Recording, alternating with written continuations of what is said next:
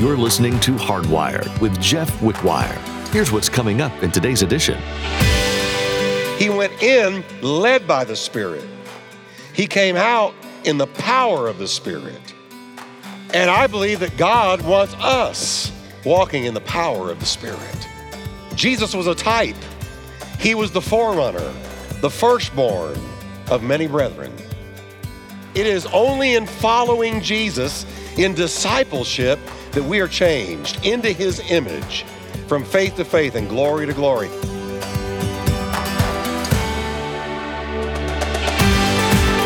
As Christians, we know that Jesus is in our heart.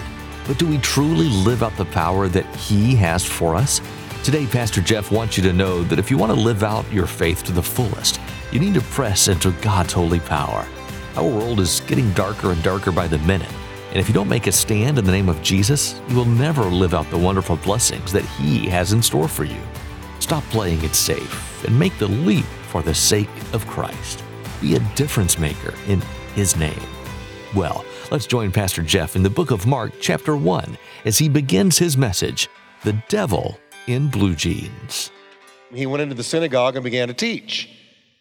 The people were amazed at his teaching, for he taught with real authority, quite unlike the teachers of religious law. Now, look what happened. Suddenly, a man in the synagogue who was possessed by an evil spirit began shouting, Why are you interfering with us, Jesus of Nazareth? Have you come to destroy us? I know who you are, the Holy One sent from God. Sometimes demons know more than people do. Jesus cut him short. Be quiet. Come out of the man, he ordered. At that, the evil spirit screamed, threw the man into a convulsion, and then came out of him. Now, here's the effect of this amazement gripped the audience. And they began to discuss what had happened. Well, I, I reckon they did. Can you imagine that happening in church? What sort of new teaching is this? They asked excitedly. Notice they remarked on the teaching first. Then they said, It has such authority, and even evil spirits obey his orders. And look what happened revival broke loose. The news about Jesus spread quickly throughout the entire region of Galilee. All right, we're going to kind of hopscotch through the book of Mark. Uh, I'm not going to cover every verse or anything like that. I'm going to kind of like a rock skips across a pond and lands on the other side. We're going to go across Mark this way. And I want to just pull out the highlights and, and, and things that jump out at me as I'm reading the book of Mark. And it's an incredible book. We saw last time that Mark is the action gospel. It's the action gospel. He focuses way more on the deeds of Jesus than the teachings of Jesus. Brevity and conciseness are the way that Mark brought over his gospel. They are, it is, it is brevity, beautiful brevity, and very concise. It reads like a morning newspaper. It's one of the three synoptics, what we call the synoptics, and you ought to know what that is because uh, you're going to see it in your Bible. The synoptic, synoptic Gospels, what does that mean?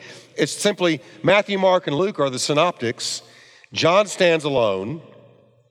A synoptic simply means a synopsis uh, of a life, a synopsis of something. Uh, so, what you have with Matthew, Mark, and Luke is a synopsis of the life and the times, the ministry of Jesus. Matthew and Luke focus way more on teaching, Mark on the action, Mark on the miracles, all kinds of things he doesn't expand on that Matthew and Luke do. Now, we're going to be using these synoptic gospels throughout this series because uh, they, they give a different angle, every one of them. Uh, you'll read about an event in Mark, and then you'll find the same event in Luke. But Luke will focus on something different. Or in Matthew, and Matthew will bring out something Luke or Mark didn't bring out. So I'm going to try to utilize the synoptics, the synoptic gospels, to milk these verses and these stories for everything they're worth. Uh, we saw last time that sometimes great blessing precedes a great battle. Have you ever noticed that? Sometimes great blessing precedes a great battle. Uh, I learned a long time ago if God really blesses you, He's getting you ready for something. Now, that's not to make you afraid of getting blessed. You ought to want to get blessed. But uh, sometimes God will bless you greatly to strengthen you and prepare you for a difficult hour to come. Now, the flip side is sometimes great testing precedes great blessing. We saw that in Mark, that you can go through a real trial and what God is doing is He is tempering you, preparing you for a great blessing. Jesus faced the devil, his arch adversary, in a cosmic encounter in the wilderness. And these two cosmic personalities, that's what they were. Satan, the fallen archangel, Christ, the Son of God, met in a showdown in the desert. More was at stake than we can ever imagine. Our salvation, our freedom, our redemption, all at stake. Satan trying to trip him up before he entered into his ministry, which was just around the corner, just about ready to set people free, preach the kingdom. Right before his greatest blessing, Satan attacked him. And you'll find that principle true in your own life that sometimes you'll go through a great trial and it precedes, it's just before God releases a great blessing. It says, as soon as the devil was done tempting him, angels came and ministered to him. And I pointed out last time, he went into the wilderness led by the Spirit, led by the Spirit. He came out of the wilderness in the power of the Spirit. The Greek language is very crystal clear here. He went in led by the Spirit, he came out in the power of the Spirit. And I believe that God wants us walking in the power of the Spirit. Jesus was a type, he was the forerunner, the firstborn of many brethren. It is only in following Jesus in discipleship that we are changed into his image from faith to faith and glory to glory. Christianity is designed for us to come to Christ, be saved by Christ, and then follow him. He said to his disciples, Follow me, and then I will make you to become. It is in following him that we become. Ginomai is the Greek word. It's the same word that Satan used when he tempted Jesus. And he said to Jesus, Turn these stones into bread. He used the word ginomai. In other words, ginomai meant turn these stones into something they totally are not. Totally change them. Totally transform them. The same word is used by Jesus when he said, Follow me, and I'm going to make you to become. I'm going to totally change you. Wow. I don't know about you, but I want to be changed by Jesus. I'm in hot pursuit of him. How about you? And I want to be changed by him. And see, that's the promise. Follow me, and I'm going to make you to become the same kind of radical change as a stone becoming bread. That's radical. Jesus is radical. We live in a radical world. If you're going to get radical, get radical with him. Amen? Now, using the uh, synoptics, Luke expands on this. Jesus said, I'm going to make you to become fishers of men. He emerged from the wilderness in the power of the Spirit. He entered the synagogue and he taught. Now, I want you to watch this. He comes out of the, the wilderness in the power of the Spirit. He walked into a synagogue and he taught. And the Bible says, Luke, not Mark, but Luke points out, as his custom was. He went into the synagogue on the Sabbath day and stood up to read. And he quoted Isaiah The Spirit of the Lord is upon me, for he has anointed me to preach the gospel to the poor, heal the sick, bind up the broken in heart, so on and so forth. Now, when Jesus, when we're told by Luke that he went into the synagogue as his custom was, we're given a glimpse into what theologians call the silent years. We, we know a little bit about him as a child, as a baby. We know that he was born in the, in the manger. We know that uh, they took him to Nazareth. We know that he was born in Bethlehem. We know that when he was around 12 years old, he was in the synagogue asking the doctors questions that just blew their minds because there's never been a more intelligent man in the history of the world than Jesus. He's the most intelligent man to ever live. And so, as a 12 year old, here he is asking doctors questions and telling them things that blew their mind. See, Jesus didn't have an IQ, he created IQ. If you'd ever given him an IQ test, he'd have blown it off the charts. They would have had a meltdown on the spot. He's the most intelligent man who ever lived. Okay? We, we know these things about his childhood, but for the most part, they're called the silent years because we don't know anything else about him. But here we're given a little bit glimpse and we're told something. It was his custom on the Sabbath day, week by week, to be at church. And we also know that his reputation had to have been really good because they would ask him to read. And he would stand up and read the scriptures. He would play a part in leading in the services. Now, he was not a rabbi in the sense of a, priest in the synagogue, but he was a very respected, I'm, I'm hesitant to say this, but it's probably right, layperson. Very respected layperson.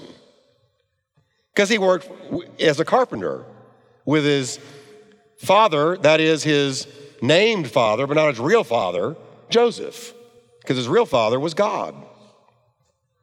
Now, in the synagogues of that day, the holy book uh, or the holy books were always read standing up.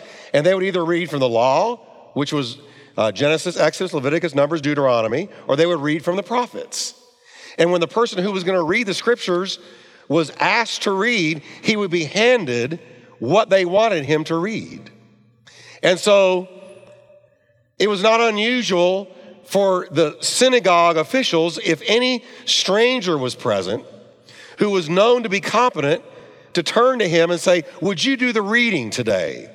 It's just, I've done this before here in this church. You know, I may ask David or George or, or Matt or somebody, Would you stand up and read some scriptures for the communion? And they get up and they read. But in these days, there was no New Testament.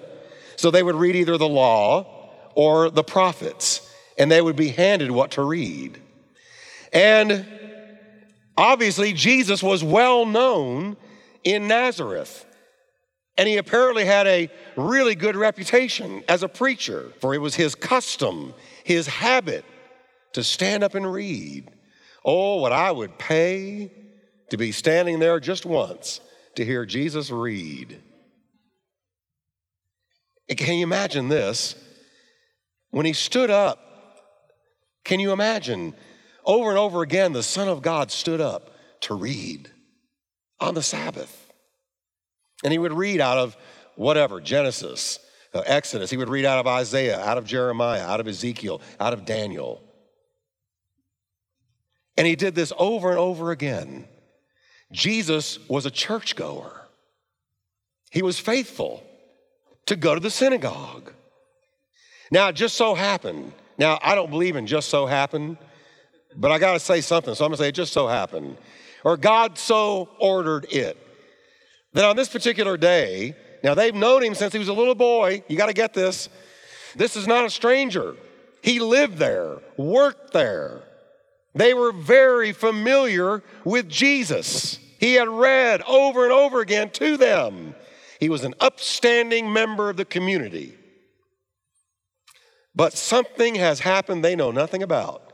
He's been down to the Jordan. He has gotten baptized in water. When he came up out of that water, the Spirit of God descended on him like a dove. Then he was led by the Spirit of God into the wilderness. He has just come back from a cosmic struggle with the foe of all mankind. He's walking now in something very different. He stands up to read like he had done so often before, but this time something is different about him. It just so happened they hand him Isaiah 61. It said, The Spirit of the Lord is upon me Catch this now. They didn't know what he had been through. They hand him Isaiah 61 The Spirit of the Lord is upon me, for he has anointed me. And the Bible says that when Jesus read this, the eye of everybody in that synagogue was fastened on him. The difference was the, the anointing, the power of the Holy Spirit of God.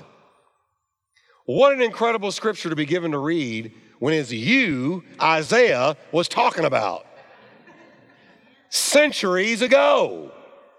And now here you are, and it's the fullness of time. And you're reading Isaiah 61 all about yourself. And the eye of everybody there, they can't take their eyes off of you. They are glued, they are fastened, fixed on you. The Spirit of the Lord God is upon me. He has anointed me to preach good tidings to the poor, to heal the brokenhearted, to proclaim liberty to the captives, and the opening of the prison doors to those that are bound and chained in sin, to proclaim the acceptable. Then he closed the book and he said, Today, this is fulfilled in your ears. Now, wait a minute. They, they, they go, huh? And, and the Bible tells us, they said, Isn't this Joseph's son? What is he talking about? He must have lost his marbles. He's been working too hard, too much sawdust in the brain. Uh uh-uh. uh Mark tells us that they were amazed at his teaching. The Greek verb is to strike with astonishment. Jesus read Isaiah 61, then he began to expound on it. We don't know what all he said because we're not told in the Bible, but we know that he taught. We know that he shared. We know that he began to expound on this. And as he taught deeply spiritual things, they were amazed. They were astonished. They were dumbstruck by the things that were coming out of his mouth because this is not the normal Jesus they're used to standing up and reading. Matthew tells us that Jesus went about all Galilee when he came out of the wilderness, teaching in their synagogues, preaching the gospel of the kingdom, and healing all kinds of sickness and all kinds of diseases among the people. But his first stop was his own home synagogue in Nazareth. Now, they said about his teaching, it's with authority, and he's not teaching us like the scribes do. Well, what did the scribes teach like? It was filled with tradition, empty tradition that meant absolutely nothing. It neglected judgment and mercy and faith, and this Jesus told us. And they did not walk their talk. Jesus stood up and he began to preach the word of God and teach the word of God with authority. Something was very different. It was the power of the Spirit. It was his moment, his hour to begin. Now, the effect of Jesus' teaching in the power of the Spirit was immediate. Here's what happened the Bible says a man with an unclean spirit sitting in church, sitting there probably every week, a man with a demon spirit cried out saying, Now, y'all, use your sanctified imagination with me for a minute. You're in church, you're in the synagogue, and you talk about structured, and you talk about ordered, and you talk about the same old, same old. You talk about something new never happening. You talking about old, crusty, dead religious tradition. And then all of a sudden, Jesus, the, the, the carpenter of Nazareth, known by everybody, stands up and says, Today, this is fulfilled in your ears. And he began to expound beautiful spiritual truth. And suddenly, out of the crowd, one man says, Leave us alone. Now we're moving into another dimension, not only of sight and sound, but mind. I'm sorry, I couldn't help it. That's, that's the twilight zone. We're moving into another dimension because now you see Jesus is in the power of the Spirit. And he is, he is confronting and affecting and aggravating and intimidating evil spirits. So immediately, Mark launches us into the supernatural. This is now the supernatural. No more carpenter, No more same old, same old. Something supernatural is happening in church. The man was so absolutely in the power of this evil spirit that he seemed to dwell in him. As a matter of fact, the Greek reads this way a man in an unclean spirit cried out. The original Greek uses en, en, in, a man in an unclean spirit. He was so possessed by this devil that he seemed to be swallowed up in this devil. It reminds me where John says in 1 John 1:19 talks about the whole world lying in the power of the evil one. And our world is in the power of the evil one, y'all. I want this Jesus in church. I don't want a uh, traditional Jesus. I don't want a dead Jesus. I don't want a Jesus I've made up. I don't want a Jesus you've made up. I want the real Jesus, the one who stands and ministers to the people. So, so a man in an unclean spirit cried out. Now, I see several things in this story, and I want to bring this out. First of all, the cry from the demon erupted before Jesus even addressed him. This is the power of the Spirit. This is the power of God's Spirit when He moves. I had a lady tell me this week when I walked into your church for the very first time and walked in the doors, I suddenly felt the Holy Spirit. Jesus was led by the Spirit in the wilderness. He came out in the power of the Spirit, and it was the power of the Spirit resting on him that did what we're going to look at. The demon could not stand being in the presence of the power of the Spirit. This is why it's not that you got to have a bunch of money, you don't need a fabulous building, but what you do need if you're going to have real church is the presence of the Spirit of God moving in church. This is a fascinating story because the cry from the demon came out when Jesus was just reading the Bible. There was an instant recognition in the spirit world of the anointed Messiah. They immediately, it immediately, everything transcended flesh and blood, and it, it was catapulted into the realm of the spirit world. Jesus and the power of the Spirit. And this man sitting out there tormented by demon spirits. And he said, I know who you are the Holy One of God. Did this ever happen when Jesus stood up to read before? Never. Why now? Because it was in the power of the Spirit he read, and it was his time to launch into his ministry. So Jesus immediately confronted evil spirits.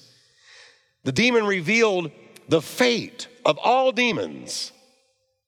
He said, Did you come to destroy us before the time?